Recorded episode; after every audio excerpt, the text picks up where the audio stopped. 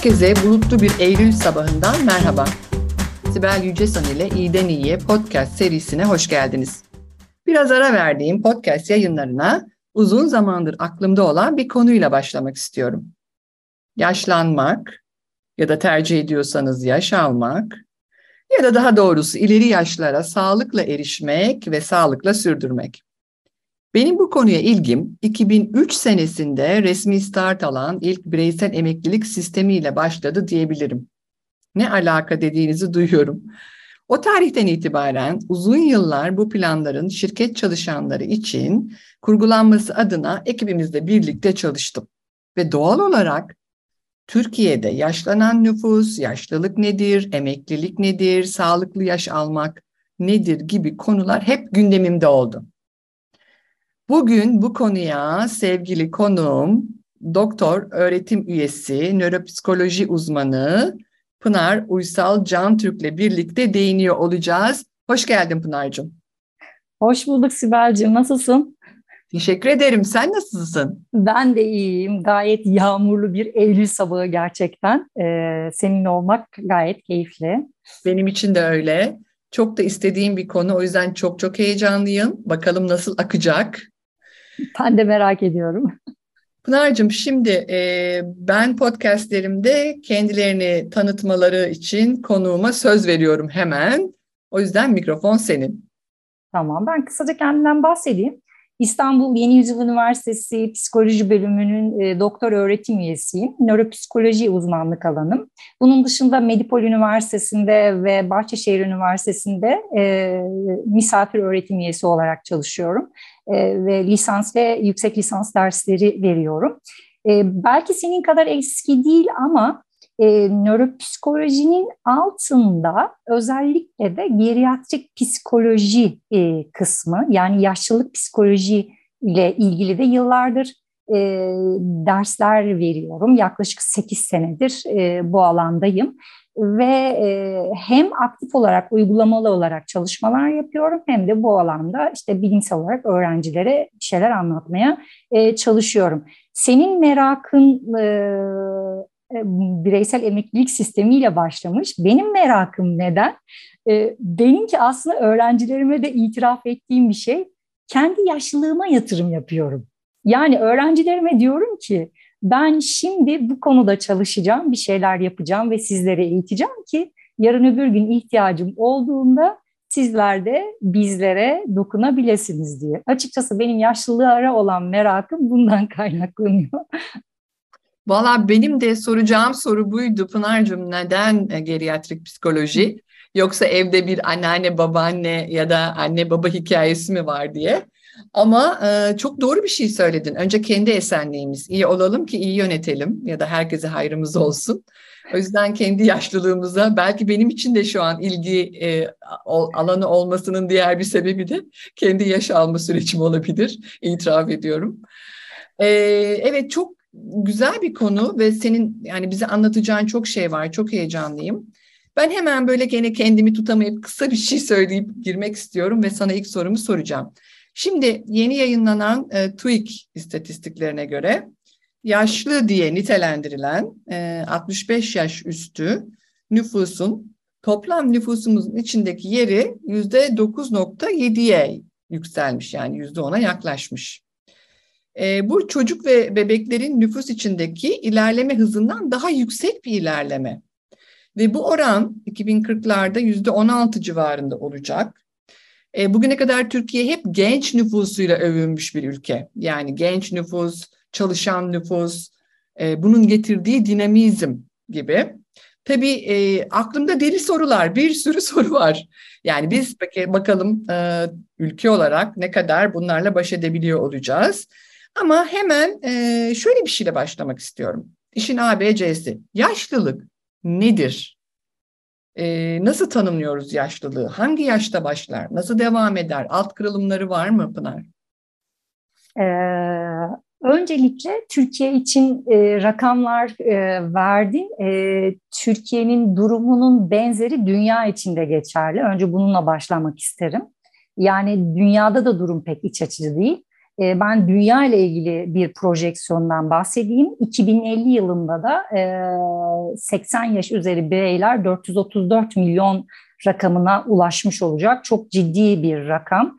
Tıpkı Türkiye gibi 2050'lerde artık her 4 kişiden bir kişi 65 yaşın üzerinde olacak gibi görünüyor. Bir kere bu hani tüm ülkelerin üzerinde durduğu, yoğun çalışmalar yaptı ki bunlara da geleceğiz herhalde diye düşünüyorum e, sırayla. Ben yaşlılıktan bahsedeyim Sibel. Şimdi önce halk arasındaki e, bir küçük şey hani bir bilgi vereyim. Geriatri kavramı var, gerontoloji kavramı var. E, bir ondan bahsetmek isterim.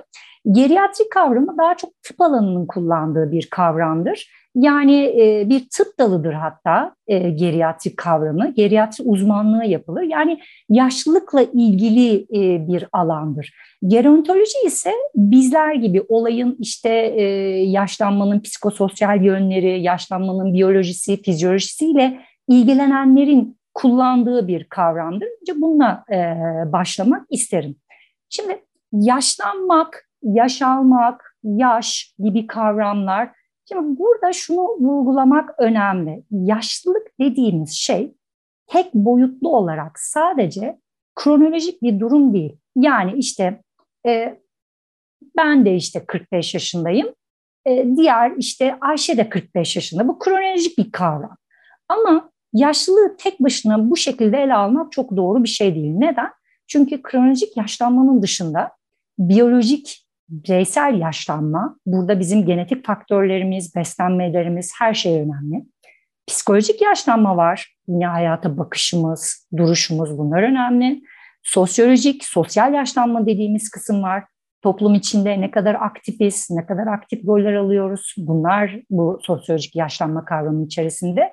Bir de yine toplumsal yaşlanma dediğimiz kısım var. Toplum olarak ki biraz önce bizim verdiğimiz bu rakamlar da bu kısma giriyor e, ne kadar işte toplumun e, bir parçasıyız, üyesiyiz bunlarla belirlenen kısım. O yüzden yaşlılığı sadece e, kronolojik olarak takvim yaşından ibaret bir şeymiş gibi almak çok mümkün değil. Ben burada şey örneğini vermek isterim. Ee, burada e, çok ünlü olduğu için bu örneği ver, ve, vermemin herhalde sakıncası yok. Ajda Pekkan da bir e, artık Dünya Sağlık Örgütü'ne göre yaşlı dediğimiz bir nüfusta. Çünkü Dünya Sağlık Örgütü e, son yaptığı açıklamada 65 yaş yukarısını yaşlı olarak kabul ediyor. E, Dünya Sağlık Örgütü'nün de bu e, yaş sınırı eskiden 50'lerdeydi. E, buna birazdan değineceğim neden öyle olduğunu ama e, Ajda Pekkan'a geri dönecek olursak, şimdi Ajda Pekkan'ın kronolojik yaşında olan bir kişiyle belki bir Ayşe teyze de aynı kronolojik yaşta takvim olarak aynı gün ve aynı yılda doğmuş olabilir. Ama işte diğer yaşlanma kriterlerini koyduğumuzda işte biyolojik, psikolojik, sosyolojik, toplumsal kısmını koyduğumuzda ikisine de aynı yaşlılık tanımını koymak çok doğru mu? Burada Sibel ben sana sorayım ne dersin? Ee, küçük bir espri katayım. Kızım diyor ki e, Ajda Pekkan büyük ihtimal Kadeş Anlaşması'nı imzalarken de vardı. Çok güzel. Hiç yaşlanmadığı için onun başka bir e, türden olduğuna inanıyor kendisi. Evet çok haklısın. Yan yana koyduğumuzda çok büyük farklar söz konusu. E, dolayısıyla başka faktörler e, sadece e, takvimsel faktörler değil başka faktörler çok önemli rol oynuyor e, diye düşünüyorum. Peki bu e, Pınar'cığım e, 65 yaş üstünde 75-85 böyle alt kırılımlar da var galiba Dünya Sağlık Örgütü'nün ortaya koyduğu değil mi? Ee, evet, evet bunlardan da biraz bahsedelim. Ee, tabii ki bu az önceki verdiğimiz demografik e, rakamlar değiştikçe Dünya Sağlık Örgütü de yaşlılara bakışını değiştiriyor. O yüzden bu rakamlar değişiyor. Ee, çünkü eskiden e, düşünecek olursa insan yaşının çok eskiye de gitmemize gerek yok aslında bakarsanız. Yani Kadeş Anlaşması kadar gitmeye bile gerek yok. yani bundan 100 yıl önce insanlar ancak 40-50 yaşına kadar yaşayabiliyordu. Yani ama günümüzde baktığınızda Türkiye ortalaması bile diyorum ki Türkiye bile dememin nedeni şu sonuçta çok gelişmiş bir ülke değiliz. E, buna rağmen insanlar 78 yaşına kadar yaşayabiliyor. Türkiye ortalaması bu. Kadın ve erkek arasında genellikle hem dünyada hem bizde 5 yaş fark 5 yaş fark var. E, şimdi bununla beraber Dünya Sağlık Örgütü bu nedenle yaşı değiştiriyor. Artık 65 yaş. Şunu yapıyor ama Dünya Sağlık Örgütü diyor ki artık 65 ve 74 genç yaşlı benim için diyor. Yani e, 75 ve 84 yaş arasına orta yaşlı diyor. Ancak hani ihtiyarlık dediğimiz mesele var ya hani öyle tanımlarız. İşte ona 85 yaş ve üzeri diyor. Yani gerçekten ben açıkçası e, klinik anlamda hep Türkiye'de çalışmış bir insanım. Yani bana Almanya'yı, Amerika'yı ya da Finlandiya'yı sorarsanız hiçbir fikrim yok. Ama Türkiye için bile baktığımızda e, Sibel ben bu yaşlan ya ihtiyarlık kavramının doğru olduğunu düşünüyorum.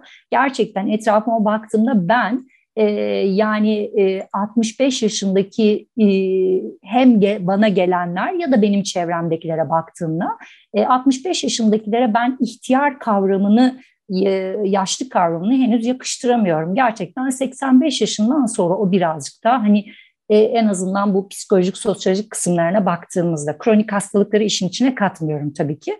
E, baktığımızda gerçekten bunun doğru bir sınıflandırma olduğunu düşünüyorum. Yani böyle bir durum söz konusu. Pınar'cığım burada araya girebilir miyim? Ee, Tabii ki lütfen. Önce anneme söyleyeceğim çok sevinecek. 80 yaşında kendini ileri yaş e, ve yaşlı olarak nitelendiriyor. e, ikincisi şimdi enteresan ama e, şehirlerdeki yaşlılığa bakış e, ile kültürel faktörlere geçersek eğer belki orada ageism kavramına da girmemiz iyi olabilir. Evet. E, bizim biliyorsun bir çiftliğimiz var Adapazarı'nda ve orada Hı. köydeyiz. Köylerdeki e, yaşlılık kavramı biraz birbirinden farklı. Hı hı. Yani aslında 60 yaştan itibaren onlar kendilerini hatta 55 yaştan itibaren kendilerini yaşlanmış olarak görüyorlar. Bunda tabii hayatın getirdiği yıpranma vesaire gibi faktörler var ama e, gene de bir kültürel bakış açısı da var. Erken evlenme, erken torun sahibi olma, işte torun sahibi olduğunda büyükte de olma ve bunun getirdiği böyle bir imaj ve ona uyum sağlama gibi. Ve hakikaten de ne kadar sağlık e, hizmetlerine erişimleri var yok. Bu az oldukça da tabii ki fizyolojik yıpranma da yüksek olabiliyor. O yüzden ikisi arasında da bir fark olduğunu söyleyebilirim. Yani kırsal kesim ve şehir hayatında yaşlılık. Ee, peki ama bizim böyle kafamıza işlenen bu yaşlılık kavramı, bu ageizm, onlarla ilgili hadi konuşalım. Neler oluyor orada Türkiye'de? Evet. Ee, şimdi sadece Türkiye'de değil bu ageizm sıkıntısı bir kere. Ee, öncelikle e, hani tüm dünyada var e, ama bizde de. Yani ben sana şöyle bir örnek verebilirim Sibel. Mesela ben üniversite öğrencileriyle çok sık muhatap olduğum için bana şunu söyleyebiliyorlar. Mesela diyorlar ki işte hocam bizim ders çıkış saatimizde işte metrobüse biniyoruz, işte yer vermiyoruz diye dik dik bakıyorlar. Ondan sonra işte e, e, onun da o saatte ne işi var? Bilmesin. Günden o saatte çıkmasın. Tamam gibi şeyler var. Ya da şunu hiç duymadın mı? Duymuşsundur. Ee, belki biz bile aslına bakarsan bilinç dışı bir şekilde hani biz farkındayız diye belki bundan kaçın. Mesela şunu dediğimiz ya da bunu hissettiğimiz anları kendimize itiraf edebiliriz. Ya yaşına başına göre ya bu kıyafet olmuş mu? Yani mesela ya da işte ve piste çıkmış çılgın gibi dans eden bir e, 80 yaşında bir amcayı, teyzeyi düşünelim tamam mı? Şimdi orada e, şöyle ya işte ne oluyor ya işte gibi şeyleri düşün yani birçok kişi düşünür hatta belki biz de düşündük ya da şimdi farkındalığımız arttıkça belki bunu artık hani düşünmüyoruz ama geçmişte düşünmüşüzdür mutlaka yani e, bu nedenle e, evet şey konusunda haklısın yani yaş kavramına kırsal ya da köy kent ayrımı yapacak olursak evet farklılık var. Yani orada 45 yaşındaki bir kişi bile işte babaanne, anneanne olabiliyor. Öyle olduğu için artık kendini emekli yaşlı kavramına koyabiliyor. Ama şu an ben 45 yaşındayım ve kendimi asla yaşlı olarak gö göremem. E, mümkün değil. E, şimdi bu anlamda tabii ki ageizm hani baktığımızda e, belki toplumsal alanda kendilerini e, pardon kırsal alanda kendilerini de öyle koydukları için pek sorun olmayabilir ama kendi alanına baktığımızda e, yaşlılarla ilgili ciddi bir ayrımcılık var. Bir de tabii bu işin iş hayatı kısmı var. Yani şimdi şöyle de olmaya başlıyor iş hayatında da bu olayın örgütsel kısmı da var. Mesela gençler artık yaşlılara şöyle bakmaya başlıyorlar. Hadi gitse de yani yer işgal ediyor. Ee, çok özür dilerim tırnak içinde moruk gibi kavramlar kullanılıyor. Ee, ki evcizm için en çok hani e, duyduğumuz laflardan bir tanesidir bu. Mesela gitse de gençlere yer açılsa gibi.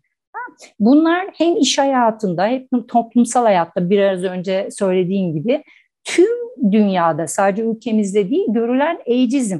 Mesela Sibel sen şeye hiç dikkat ettin mi? Reklamlara. Mesela reklamlarda evet. da çok ciddi evet. bir eğicizm yok mu sence?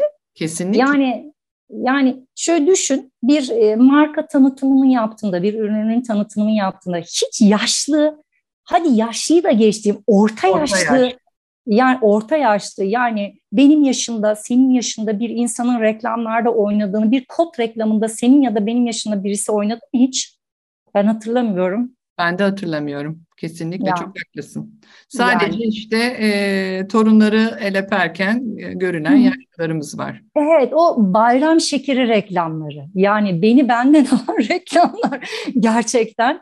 E, mesela orada bir kere çok şey bir algı yaratılıyor gençlere, çocuklara ve bu nedenle de insanlar gençler ve çocuklar yaşlılığı hastalık olarak algılamaya başlıyorlar ve kaçınılması gereken bir şey olarak algılamaya başlıyorlar.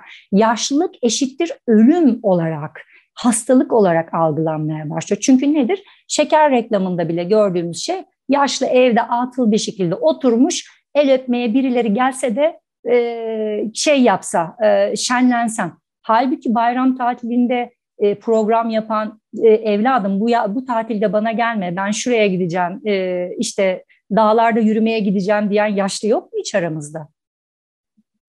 Niye Var, bunlar istinmiyor? yani. Tabii ki, tabii ki. Ee, yıllar önce e, çalıştığım bir İngiliz e, patronum vardı Pınar'cığım. E, dedi ki annem gelecek e, İstanbul'a ilgilenir misin? Ben yokum. E, acaba, neyle gelecek? Yürüyüş gruplarıyla gelecek. Dünyada dedi hep işte. dedi hiking gruplarına katılıyor. Evet.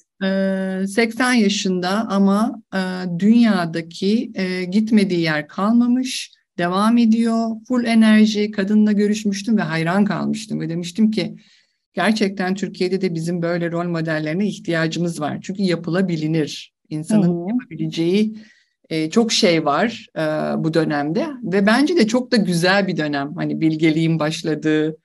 Kesinlikle.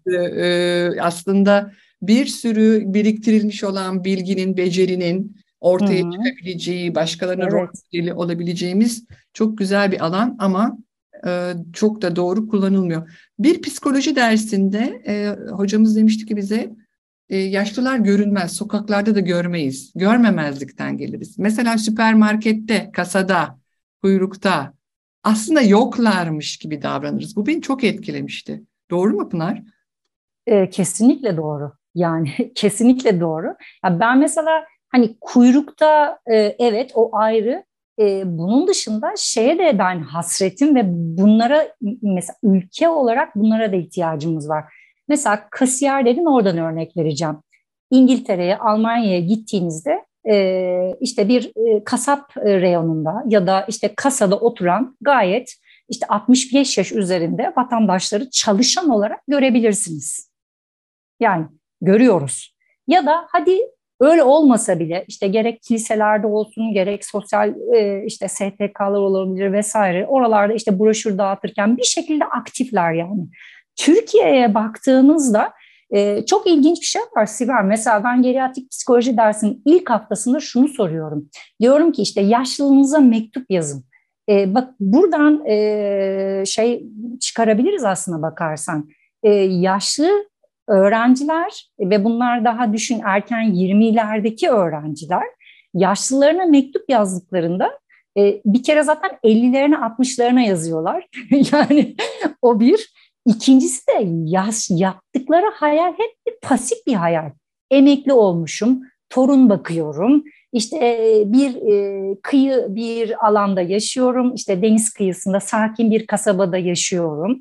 Tamam sakin kasabada yaşa ama sadece torun bakma, torununu gene bak, ona da itirazım yok. Ama bununla beraber yapabileceğin birçok sosyal sorumluluk şeyleri var. Bir sürü STK var aktif olabileceğin. E, yürüyüş yap hiç olmazsa. Yani yürüyüş gruplarına katıl. Gayet ücretsiz. Yani bunun için bir maddi e, imkanı da gerek yok. Bedava yani yürüyüş grupları. Arkadaşlarına yürüyüş grubu oluşturabilirsin.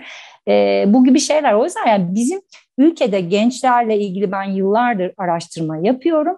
E, yaşlılığa mektup yazıldığında bunu e, kendim yani sosyolojik olarak araştırdım gayet pasif bir yaşlılık hayal ediliyor. Hiç kimse aktif bir yaşlılık hayal etmiyor. Çünkü böyle tanımlanıyor. Kafasındaki yaşlı tanımı bu. Çünkü rol modelleri yok karşılarında. Onların Aynen öyle. Anneanneleri ya da evet. e, çok çabuk siliyoruz. Burada bir sürü etken var tabii ki. Hani yıllarca erken emeklilik oldu Türkiye'de. Çok erken evet. yaşta iş hayatından evet. e, insanları emekli ettik. Dolayısıyla sanki bu bir normmuş gibi kabul ettik. Hı hı. Bu yükseltildi ama daha bunun etkilerini tam olarak göremiyoruz. Hı hı. Ben de Pınar'cığım bu da başka bir podcast konusu belki ama gençlerle ilgili söylediğin için ideal eksikliği var orada. Yani evet. bir e, çok çarpıcı, yaratıcı şeyler çıkmıyor gelecekle ilgili. Geçen gün öyle bir lüksün tanımı, lüks nedir sence diye sordum. Çok sıradan şeyler geldi cevaplar.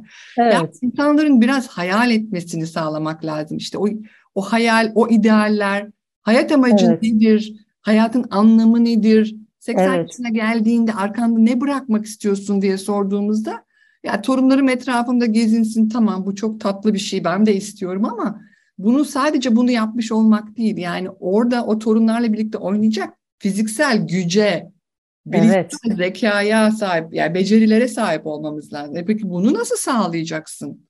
Bunu yolda nasıl tutacaksın kendini diye sormak gerekiyor. Bu konuyu hep böyle bir e, or, ortalığa e, dökmek gerekiyor diye düşünüyorum. Kesinlikle ayrı bir podcast konusu. ayrı bir podcast. evet. Ben dedim sana çok podcast konusu çıkar bir podcast'te bile. evet evet öyle görünüyor. Biz daha çok e, sanırım çekim yapacağız Sibel'cim seninle. Kesinlikle. E, peki yaşlılarına e, farklı davranan yani Türkiye olarak buna hazır mıyız sorusu var aklımda tabii ki. Yani toplum olarak konuştuk Hı-hı. gerçi bir sürü şeyi. Toplum olarak hazır mıyız, gençler olarak hazır mıyız ama e, şehirler hazır mı? Yani bunu daha iyi yapan toplumlar var. Çünkü yaşlı nüfusu yüksek olan toplumlar var. Oralarda ee, ne oluyor? Oralarda şimdi şöyle e, dünyada işte bu rakamlardan dolayı tabii ki hızlıca bir kere şey yaşlı dostu şehirler, yaşlı dostu kentler, yaşlı dostu belediyeler gibi kavramlar ortaya çıkmaya başladı. Ee, Özellikle e, örnek verecek olursak Fransa'da, İngiltere'de, Singapur'da yaşlı dostu köyler var. Yani bir köy düşünün e, ve o köyde e, siz isterseniz gidip oraya yerleşebiliyorsunuz e, ve orada işte o yaşlı dostu köyde hayatınızı geçirebiliyorsunuz. Yaşlılarla ilgili e, her türlü şey düşünülmüş. İşte Mesela otomatlar var. Otomatlardan işte şeker ilacınıza kadar, dokunduğunuzda tansiyonunuzu ölçen e, şeylere kadar bir takım e, teknolojik aletler. Onun dışında günlük besininiz için otomata bastığınızda sütünüzün gelmesi vesaire gibi bir takım şeyler var. Tabii ki bunların hepsi e, ülkelerin maddi özgürlükleriyle de eşdeğer bir şey. Şimdi Türkiye'de hiçbir şey yapılmıyor mu? Yapılıyor. Bir kere bunu ben de hatta içerisinde olduğum birkaç proje e, var. Hmm, hem Büyükşehir Belediyesi, belediye anlamında hani bakanlıklar bazında anayasal çerçevede zaten 65 e, yaş e, üzerindeki kişilere bakım verme zorunluluğunda diye bir anayasa maddemiz var zaten ve kanun karşısında da zaten her birey yaştan bağımsız olarak eşittir maddesi de vardır. Bir kere hani bu işin anayasal bacağı. Ee, ben o kısma çok girmeyeceğim çünkü çok uzmanlık alanım değil ama belediyeler ne yapıyor? En azından kendi gözlemlediklerimi söyleyebilirim. Birçok belediyenin bir kere ayrıca yaşlılık e, ofisleri var ve bunun üzerine çalışıyorlar. Ee, İstanbul Büyükşehir Belediyesi e, yaşlılıkla e, yaşlılıkla ilgili çok güzel projeler yapıyor. Bu projelerden bir tanesi de de ben de hatta psikoloji bacağını ben yürütüyorum. Ee, nasıl bir proje? Yaşlı evden çıkamayan e, ve onlara bakım verenler, ve burada yaşlılar ve bakım verenler de önemli. Ee, onlarla ilgili hem psikolojik hem fizyoterapi desteği hem de aynı zamanda bir takım teknolojik aletler kullanılarak işte takiplerinin yapılması. Ama bunun dışında e, ilçe belediyeleri de bu konuda çok aktif. Mesela bilmem biliyor musunuz? E, Beşiktaş Belediyesi e, yakın bir zamanda 65 artı yaşam merkezi diye bir yer kurdu. E, ayrı bir ofis yani Beşiktaş Belediyesi'ne bağlı ve e, bununla beraber o e, ekiple beraber de benim de Ekim'de bir projem başlayacak mesela çok e, güzel çalışmalar e, yapıyorlar. E, ama bunun dışında Türkiye hazır mı sorusuna evet diyemeyeceğim Sibel. Yani istersen ben bunu şu e, çocuk sahibi olduktan sonra çok net anladım. Bir kere o e, Beşiktaş'ta oturduğum için e, bebek arabasıyla bir çıkın gezin. Şimdi bunu alalım yaşlıya çevirelim. E, yaşlının işte e, tekerlekli sandalyede olmasa bile ki onları hani dışarıya bıraktığımda rahat yürüyebileceği e, o kaldırımlar, arabasını rahat park edebileceği yerler, rampalar, yokuşlar, durakların görünülebilirliği, oturulabilecek alanların sıklığı, onların kullanılabil kullanabileceği parklar baktığımızda hani bunlar e, şehirsel anlamda hani çevresel düzenlemelerin yapılması gereken şeyler. Bunun dışında birçok yaşta şey problemi de var. Ev içi düzenlemelerde eksik. Mesela belediyelerin bunları da hani 65 yaş üzeri vatandaşta ev içi düzenlemelerde e, şunu biliyor musun Sibel mesela yaşlıların birçok kırığının çıkığının ev içindeki paspas takılmalarından kaynaklandığını tahmin ederim. Yani çünkü bizim ülkemizde biliyorsun o paspas kilim olayı çok yaygındır e, ve bunlara takılıyorlar, düşüyorlar. E, yaşlılardaki işte e, kaslarının zafiyetine bağlı olarak kırık ve çıkıkların iyileşmesi de zor. E, ondan sonra uzun bir dönem maalesef ki başka sorunlar eklenerek gidiyor. O nedenle e, hazır mıyız? Hayır. Ama hiçbir şey mi yapılmıyor? Yapılıyor. Birçok e, çalışma var. Hani bunlar sadece benim bildiklerim. E, benim bilmediğim e, belediyelerin yaptığı keza hani başka şehirlerde de eminim yaşlılar alanında çalışmalar. Çünkü bizim şu konuştuğumuz rakamlar var ya, e, belediyeler onları çok net görüyorlar e, ve önümüzdeki yıllarda çok işte her dört kişiden birinin yaşlı olmasından bahsediyoruz yani. Hiç evet. az bir rakam değil yani. Önümüzdeki yıllar e, ki bu evet. çok uzak değil. Çok e, uzak değil evet. Bebek e, arabasından çok yaşlı yürüteci evet. Satılıyor olması da bir şey yani bir olasılık. Kesinlikle. Kesinlikle. O yüzden e, çok güzel bir haber verdin. Beşiktaş Belediyesi'nin yaptığı bu çalışma çok heyecan verici. Senin de içinde olduğun. E, kesinlikle belediyelere e, çünkü mahalli yönetimlere, yerel yönetimlere evet. e, iş düşüyor. Hatta muhtarlara yani onlar çok iyi tanıyorlar. Kesinlikle. Değil mi? E, evet evet. Kim muhtaç, e, kim yardım ister e, gibi. Hı hı e, yapılabilecek çok şey var ama en e, basitinden başlamak ve bir an evvel bu konuda kolları sıvamak lazım. Ama yapılan şeyleri de duyunca e, içimize biraz da su serpiliyor. Peki e, Pınar'cığım şimdi işin e, bir biyolojik tarafı var e, ve bu o, çok önemli tabii ki. Yani sosyal, sosyal tarafından biraz bahsettik. Ama bir de e, hani bedenler yaşlanıyor ama burada en önemlisi beyin, beyin fonksiyonlarımız. Çünkü e, bu gerçekten e, sağlıklı bir yaş alma ve sürdürmede e, önemli. Ve biz biliyoruz ki e, beyin aslında daha 30'lu yaşlardan itibaren dejenerasyonu başlıyor. Mesela işte hafızadan sorumlu hipokampus 30'lu yaşlardan itibaren işte karar almaktan sorumlu, sentezden sorumlu prefrontal korteks 45'li yaşlardan itibaren dejenerasyona başlıyor. E, bu yani tabii ki koşulların iyileştirilmesiyle geciktirilebilir ve burada yapılacak şeyler var. Ama e, bir nedir bizdeki durum? Yani böyle bir data var mı bilmiyorum.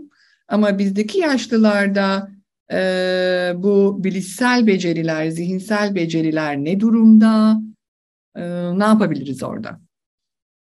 Ee, spesifik olarak Türkiye'deki yaşlıların bilişsel becerileriyle işte başka ülkelerdeki e, insanların bilişsel becerilerini karşılaştıran bir e, şey yok. E, hani bir datamız yok.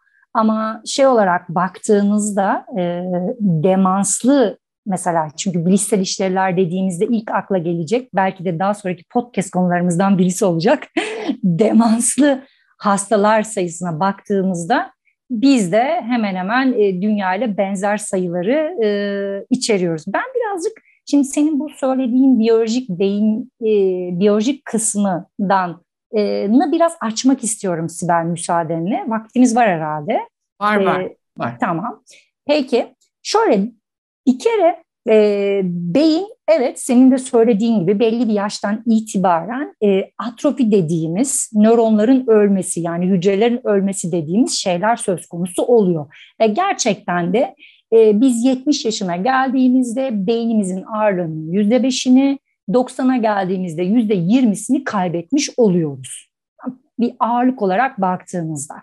E, şimdi bu anlamda e, doğal olarak kan akımı da azalıyor. Ee, ve bir takım beceriler de otomatikman geriliyor e, gibi düşünüyoruz. Ama burada şeyin altını çizmek var, e, çizmek lazım. Bir, normal yaşlanmanın getirdiği, bir de herhangi bir e, demansiyel sürecin getirdiği o azalmalar. Şimdi eskiden beyin kapalı bir kutu gibi düşünülürdü ve işte doğduğumuz andan itibaren yeni hücre hiç oluşturulamaz diye e, bilinirdi. Ama artık biz e, yapılan çalışmalarda şunu biliyoruz ki çok sınırlı bölgelerde olmakla beraber ki hipokampüs dedin az önce ki bizim hafıza bölgemiz dediğimiz kısımdır. O bölgede e, özellikle çok az da olsa yeni hücre oluşumu söz konusu olabiliyor. Bu bizim için önemli bir şey. Ki buna da zaten teknik olarak da nörogenez deniliyor. Şimdi e, bunu da hani dedin ya yapabileceğimiz şeyler var mı? Evet var. İşte nörogenezi tetikleyen şeyler var. Yani yeni hücre oluşumunu tetikleyen şeyler var. Nedir bunlar? Birincisi, en önemlisi fiziksel egzersiz. Evet. Bir. İkincisi, bir, çünkü e, çok önemli bir takım kimyasallar salgılıyoruz fiziksel e, salgılıyoruz fiziksel egzersiz yaparken ve bu da bu yeni nöron oluşumunu tetikliyor ve şöyle düşünülmesin yani ben işte e, 40'ımdan 50'imden sonra zaten işte e, ben nöron kaybediyorum. Nörogenez bende olmaz. Hayır, yapılan araştırmalar her yaşta nörogenezin tetiklenebileceğini söylüyor. O yüzden e, yapabileceklerimizin en önemlisi fiziksel aktivite. Fiziksel aktivite ek olarak bir de tabii ki zihinsel aktivite dediğimiz şey var. Bilişsel aktivite olarak da hani e, tanımlanır. Nedir? Evet fiziksel olarak egzersiz yapıyoruz ama aynı zamanda zihinsel olarak da egzersiz yapmamız lazım. Yani burada ben böyle dediğinde hemen ben bulmaca çözüyorum, sudoku yapıyorum diyorlar. E, bulmaca mı sudoku mu? Sudoku. yani bunu sorarlarsa. e, ama sadece sudoku yapmak yeterli mi? Değil. Yani fizik, e, e, zihinsel egzersiz için. Yani ben şöyle söylüyorum. Örneğin yürüyorsun, yürüyüş yapıyorsun. Yürüyüş yaparken zihninden yüzden sekiz eksilterek sayabilirsin. Alsanız zihinsel egzersiz, bedava, ücretsiz mesela. Süper. Evet, gibi. Ya da ne bileyim E, kendine bir dakika yürüyüş yaparken keza işte bir dakika kolumuzda çoğu zaman çünkü akıllı saatlerimiz oluyor. Çünkü kalp ritmimizi, adımımızı falan da sayıyoruz. Artık o sorunumuz da yok. İşte mesela bir dakika tutup şey yapabilirsin. Bir yandan yürürken işte e, marketten alabileceğin liste sayısını bakalım bir dakikada kaç tane kelime öğretebiliyorsun. Ne işe yarıyor? Ben söyleyeyim bir kere. Hipokampal alanı çalıştırıyor. Frontal bölgeyi çalıştırıyor. Yani beynimizin ön kısmını ki dikkat e, özellikle geri çağırma kısmında dikkati odaklamada çok aktif bir bölgedir. E bunun çalıştırmanın bana ne faydası var? E çok önemli bir faydası var. Çünkü özellikle bu biraz önce söylediğimiz nöron kayıpları var ya e, Sibel. Yaşlanmayla beraber en yoğun nöron kayıpları frontal bölgede gerçekleşiyor. Yani e, e, al sana yapabileceğin şeylere çok e, hiç ücretsiz, bedava yani oturduğun yerde yapabileceğin örnekler var. E, bu gibi şeyler yapılabilir. Bu arada bu Beşiktaş Belediyesi ile yaptığım projede tam da bu zihinsel egzersizler üzerine 65 yaş üzeri e, bireylerle 8 haftalık bir zihinsel egzersiz programı hazırladım. 16 Ekim'de başlıyor. Bir, tüm Beşiktaş ilçesinde bu podcast, aracı, podcast aracılığıyla davet etmiş e, olalım e, diyeyim. E, bunun dışında tabii ki egzersiz yeterli mi? E, bizi birleştiren konuya geleceğim. tabii ki fonksiyonel tıp dediğimiz ve önleyici tıp dediğimiz evet egzersiz bir numara hem fiziksel hem zihinsel ama beslenme olmazsa olmaz. Yani e, beslenme konusuna burada detaylı girmeyeyim. Hani e, bir takım işte e, sağlıklı beslenme e, ilkeleri doğrultusunda e, besleniyor olmamız lazım. E, tabii ki uyku çok önemli. Niye önemli? E, çünkü uyku sırasında o kadar çok e, hormonumuz ve yeniden e, depolama dediğimiz şey e, ben yüksek lisansla ders alırken hocamı da anmış olayım. E, bu e, nöropsikoloji alanında geçişlerimi sağlayan değerli hocam e, Profesör e, Öge Tökten Tanör şöyle anlatmıştı bize. Demişti ki uyku sırasında beyniniz o kadar çok aktiftir ki hani kitaplığınızda işte şey yaparsınız ya diyelim ki işte psikoloji kitapları şurada, sosyoloji kitapları şurada, işte felsefeler burada diye sınıflandırırsınız ya. İşte tıpkı onun gibi uyku sırasında da hafıza sisteminiz bu şekilde e, depolara atıyor e, diye örnek verirdi. O yüzden kaliteli uyku olmazsa olmaz. Yani ki zaten bununla ilgili birçok yayın var e, Sibel. Uyku ve demansın birbiriyle ilişkili olduğuna e, dair. E tabii dördüncü maddeye de değinmeden kısaca ki sen bunu çok güzel yapıyorsun. Stres yönetimi bize güzel mesajlarla stresimizi yönetebilmek için her gün güzel pozitif mesajlar veriyorsun. Burada ben sana teşekkür edeyim. E, o yüzden herhangisi hangi bana soruyorlar mesela hocam siz stresinizi nasıl yönetiyorsunuz? Kişiye özgü öyle değil mi Sibel? Sen ne dersin? Yani sana iyi gelenle bana iyi gelenin aynı olması mümkün mü? Herkesin hani bir takım şeyleri okuyup kendi yoğurdunu kendisinin nasıl yiyeceğine karar vermesi gerekiyor. yani. Bende koçluk gibi bir kavram var aslında. Herkes Aynen öyle. Yolculuğu ve o evet. yolculukta e, nereye varmak istedi. İşte hep o idealler, neyi, evet. neleri yapmak istiyorum. Yani Hı-hı. aslında temel soru bu. Neleri yapmak için daha iyi bir yaşlılık, nelere evet. ulaşmak için daha evet. sağlıklı bir yaş alma ve bunu sürdürme. E, su da var galiba değil mi Pınar? Yani su e, hidrasyon yani içtiğimiz su miktarı da bilişsel becerilerimizi aslında etkiliyor. Beslenmenin içinde, bir ayrıca koydum. girmedim e, ama evet su e, tüketmemiz önemli ama tabii ki burada şey değil hani herkes günde işte 3 litre 2 litre atıyorum değil. Herkesin boyuna, kilosuna ve sağlık koşullarına göre sonuçta bir tansiyon hastasıysanız su konusunda birazcık dikkat etmeniz gerekecektir. Kesinlikle. Hani orada e, hani şey değil hani motomot işte 2 litre, herkes 2 litre içsin. Yani ben 50 kiloyum, ben de 2 litre, 120 kilo da mı 2 litre içecek yani? o biraz mantıklı olmuyor yani. Bütün söylediklerimiz aslında değil mi? Yani evet. yukarı uyku dışında, uyku daha fix bir takım şey parametrelerle Hı-hı. ölçülüyor. Evet. Beslenme, işte fiziksel aktivite de buna dahil. Yani evet. sahip olduğumuz genetik Hı-hı. yatkınlıklar, hastalıklarımız vesaire neyse ee, sadece o da değil ya. Ben bilmiyorum ama kaynaklar bile önemli. Ben onu diyorum geçen gün. Beslenme konusunda stres yapmayın yani beslenmeyi de. Çünkü herkesin aile olarak yaşam tarzı, mutfak kültürü, neyi adapte edip edemeyeceği e, çok birbirinden farklı. Onun içerisinde neyi iyileştirebilirsin? Buna bakmak lazım. E, bir de e, diyorum ki ben Pınar'cığım arkadaşlarıma, valla diyorum benim hayalimde ne var biliyor musunuz diyorum. E, ve bunun iyi geleceğini düşünüyorum diyorum. Yaşlılar olarak yani bir arada olalım bir sosyallik yani o birbirimizi Olmazsa olmaz. çok önemsiyorum. Onun için diyorum ki bir yerlere yerleşelim, beraber yaşayalım. İki, dans edelim. Çünkü ben fiziksel aktivite olarak dansı çok seviyorum. Kesinlikle. hem sosyal hem fiziksel. Hem sosyal hem fiziksel. Ee, diyorum ki yeni danslar öğrenelim vesaire. Bu da bir şey yani yeni beceri öğrenmek. Kesinlikle. Hatta yaşlılığımız olacak diyorum. Böyle bir hayalim var. Bilmiyorum bana katılacak yaşlıları bulmam lazım. Ben hemen beni alabilirsin o tamam, Sibel'ciğim. İlk üye olabilirim hemen. Ben biraz önden gidiyorum yaş olarak o yüzden. Olsun hiç problem değil diyorum ve geleceğe yatırım hepimiz için. evet. Şimdi bir konu var yalnız bir konu var o da şu benim aklıma takılan teknoloji konusu. Yani e, teknoloji tabii hayatın içinde ve gittikçe evet. çok fazla günlük hayatta yer alıyor. İşte bir bankacılık hizmeti bunun üzerinden, bir yere rezervasyon yapmak, bilet almak, uçak bileti vesaire. Ama yaşlıları ben kendi annemden görüyorum. Gittikçe uzaklaşan ve onları hatta ötekileştirdiğimiz bir alana dönüşüyor. Çünkü annem akıllı telefon kullanıyor ama çok limitli.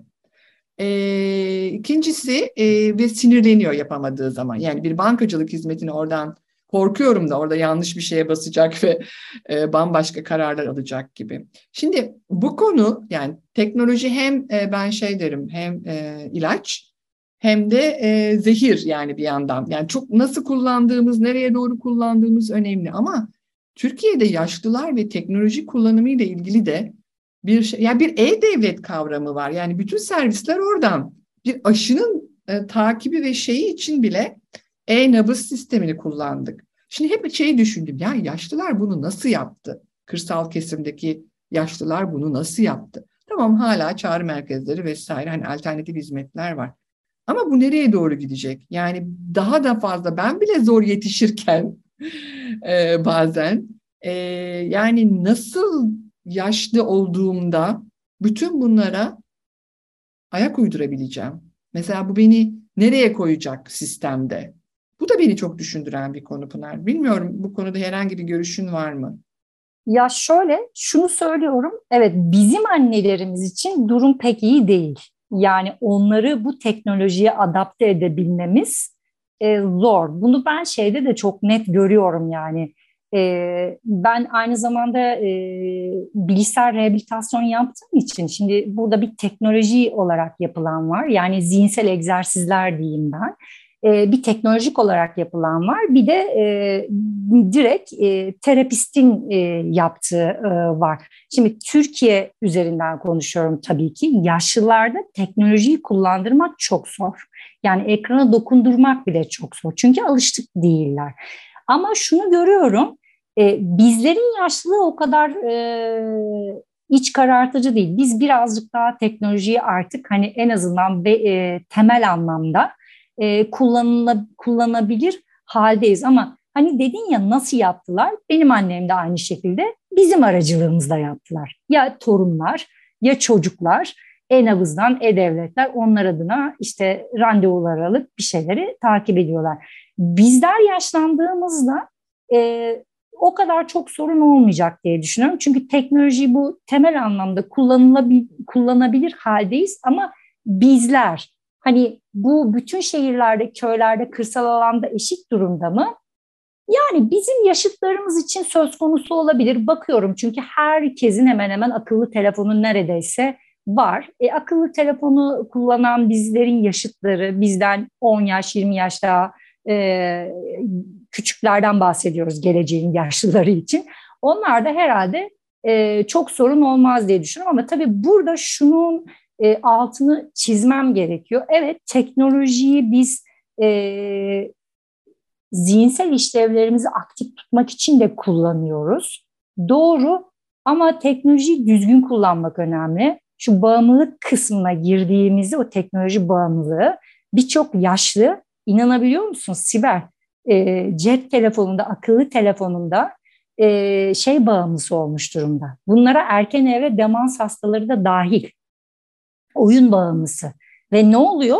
E, uyumuyorlar, geceleri geç yatıyorlar, sabah kalkamıyorlar, dengeleri bozuyor. Bu, bu, o zaman ben yaşlı yakınlarından ve hasta yakınlarından şeyi duymaya başladım. Hocam annemin elinden telefonu nasıl alabiliriz? Hmm. Aşırı oyun bağımlılığı gelişmeye başlıyor. Yani kelime e, bulmaca oyunu vesaire gibi şeyler.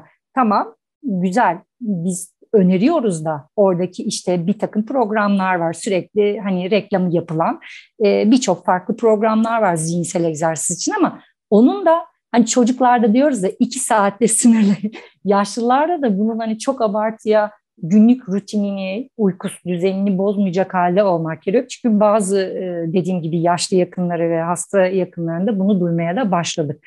E, o yüzden teknolojiyi bizim de öğrenmemiz lazım. Sibel olabildiğince yaşlılığımıza yatırım için. Elimden ama, geleni yapıyorum Pınar'cığım. Ya, ben de öyle ama bizim annelerimiz için e, çok söz konusu değil gibi görünüyor. Evet. Yani ama belediyelerde de bununla ilgili eğitimler veriliyor. Beşiktaş için ben en azından konuşabilirim yani isteyenlere. Evet temelli istek, istek ve motivasyon meselesi de. Evet, evet, evet. Da doğru. Aynen Ama böyle e, sürekli çocuklarından ya da torunlarından istemek de bazen ona ağır da gelebiliyor yani. Evet, kesinlikle. Kendilerini daha bağımlı hissediyorlar evet, o zaman. Bağımlı olmayı. Çünkü o, o da ayrı bir konu. Yaşlıların kendini bağımlı hissetmeleri. Evet, evet. Yani. E, Pınar'cığım valla harika bir sohbet oldu ama e, sanıyorum e, biz 45 dakikayı devirdik. Gerçekten mi? çok tatlı tatlı sohbet ettik de ondandır. çok çabuk geçmiş. çok çabuk geçti. E, şimdi şöyle bir şey tabii bu o, demans konusu başlı başına bir konu. E, evet. Oraya da ayrı bir e, podcast ayıralım isterim. Ee, ben de çok isterim. Evet, evet. Sen dedin 23 e, Eylül haftası, demans haftası diye. Ee, bakalım ne zamana yetiştirebiliriz ama senden böyle bir sözü e, almış olayım. Ee, seve seve. E, çok çok önemli bir konu. Ee, büyüyerek çevremizde tanık olduğumuz şeyler var. Hepimizin bir hikayesi var. Ee, o yüzden de gerçekten e, bakmamız gereken bir konu e, özellikle sevdiklerimizin başına geliyorsa da hazırlıklı olmamız gereken bir konu. Her açıdan bilinmesi önemli bir konu.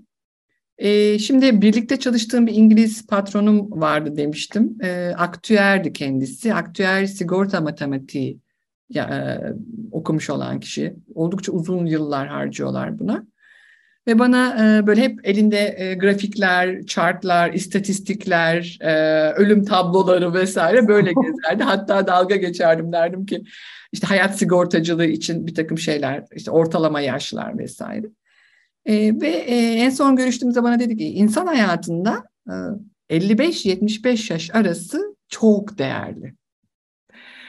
Ee, çok değerli çünkü e, 55 hani insanların çok mutlu olduğu yaş nedir diye bakıldığında bir sürü araştırma aslında 50'li yaşlar olarak gösteriyor ya.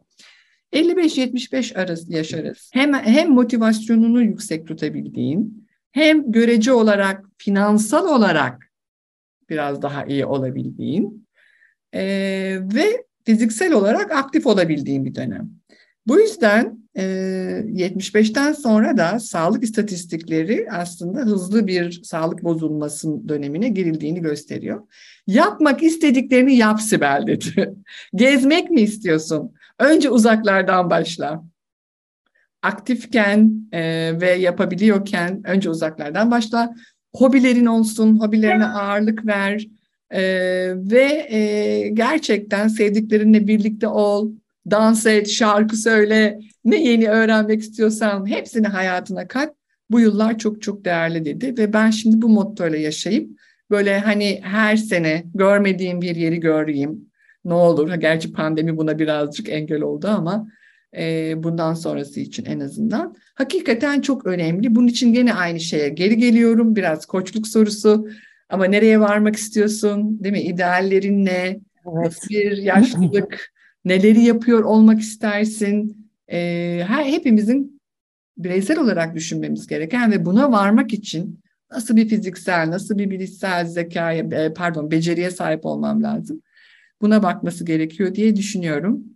Ee, geçen gün bir makale okudum. 70'inden sonra alkolü kes diyor. İçki içme çünkü e, yani e, beyine e, bağlı bağlamış, beyin sağlığına bağlamış bütün bunları. Neyse yani bize ne iyi geliyorsa onu keşfedip onu yapmaya devam etmek diyorum. Pınar'cığım sen son olarak neler eklemek istersin? O kadar güzel şeyler söyledin ki Sibel. Tam e, benim de hani ne yapmak istiyorsun, nereye varmak istiyorsun? Hani bana sorduklarında ben şunu söylüyorum. İstanbul'da olmayabilirim ama nerede olursam olayım çok aktif bir yaşta olacağım diyorum. Yani tek söylediğim bu. Sosyal, aktif, etrafında böyle sürekli insanlar olan, sürekli konuştuğum, görüştüğüm, hala böyle bir takım amaçları olan, hala varmak istediği hedefleri olan bir yaşta olacağım diyorum. Yani hiç pasif bir yaşlılık hayalim yok. Bunu söyleyebilirim. Evet, çok çok çok önemli. Gerçekten çok değerli bir şey söyledin. E, hayatın bir anlamı olmalı. Anlamsız bir hayat bizim için çok zor. İnsan olarak doğamızda bu var. Ve amaçlarımız olmalı ve bu amaçlar içinde de e, bunu gerçekleştirmek için aktif olmak, sağlıklı olmak e, en büyük hakkımız. Kesinlikle. Ne en... diyelim bu bizim hakkımız söke seke alırız. alırız. Böyle de bitirelim. Pınar'cığım iyi ki geldin. Ee, çok teşekkür ediyorum. Ee, burada şimdilik bu podcast'te bir nokta koyalım. Ama yeni bir podcast'te tekrar buluşalım en kısa sürede. Ee, herkese buradan tekrar esen kalın diyorum. İyi günler diliyorum. Tekrar yeni bir podcast'te görüşmek üzere. Bye bye.